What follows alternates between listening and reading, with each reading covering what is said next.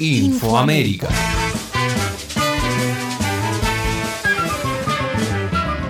En esta edición, la derecha boliviana busca presionar a Arce en el aniversario de su primer año de gestión. En Chile, la Cámara de Diputados aprobó el juicio político contra el presidente Piñera, mientras las y los nicaragüenses vuelven a confiar en Ortega para ser su presidente. Y en Brasil, Bolsonaro y su ultraliberal ministro de Economía dicen adiós a la austeridad rumbo al año electoral.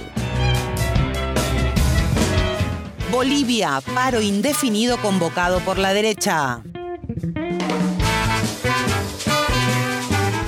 Gobierno de Luis Arce Catacora y el MAS IPSP enfrenta el primer paro nacional indefinido convocado por la derecha y extrema derecha boliviana, sobre todo la nucleada en el Comité Cívico de Santa Cruz. Iniciado el lunes 8 de noviembre, los gremios y sectores cívicos movilizados dicen oponerse a la ley 1386 de Estrategia Nacional de Lucha contra la Legitimación de Ganancias Ilícitas y el Financiamiento del Terrorismo. Dicha ley busca poner un freno al ingreso y salida de divisas producto de actividades ilegales y que según analistas económicos en nada afecta a las actividades e intereses gremiales de transportistas o a la economía informal. Argumento esgrimido por actores como el Comité de Defensa de la Democracia, CONADE. Ante dichos argumentos, el presidente Arce en su discurso por su primer año de gestión este mismo lunes 8 ha informado que solo en el primer semestre de 2021 Bolivia tuvo una recuperación del 459.4%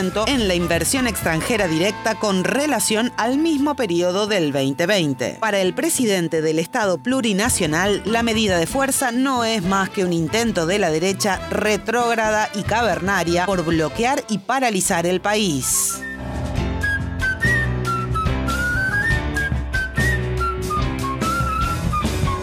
Chile, diputados aprueba impeachment contra Sebastián Piñera.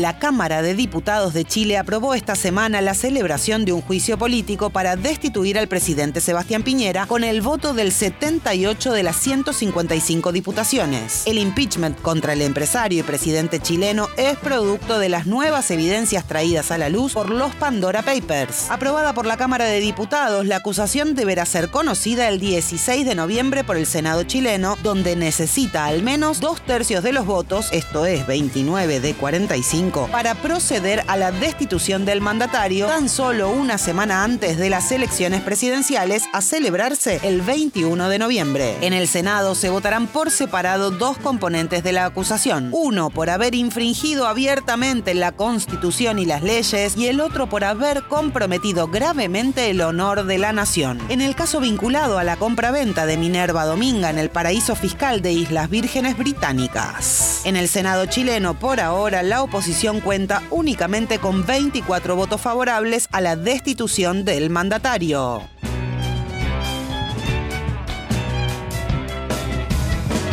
Nicaragua. En las urnas el pueblo decidió.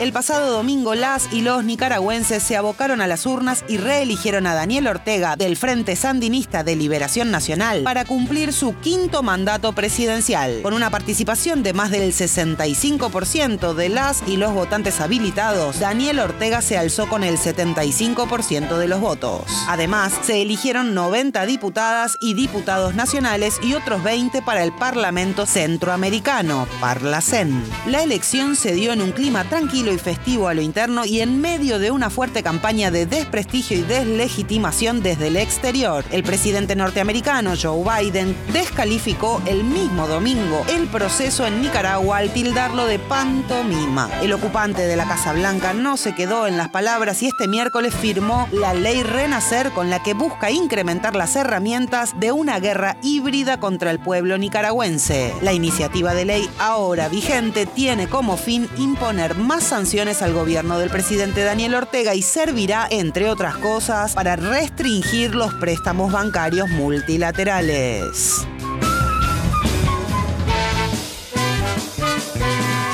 Brasil, en fin, la hipocresía.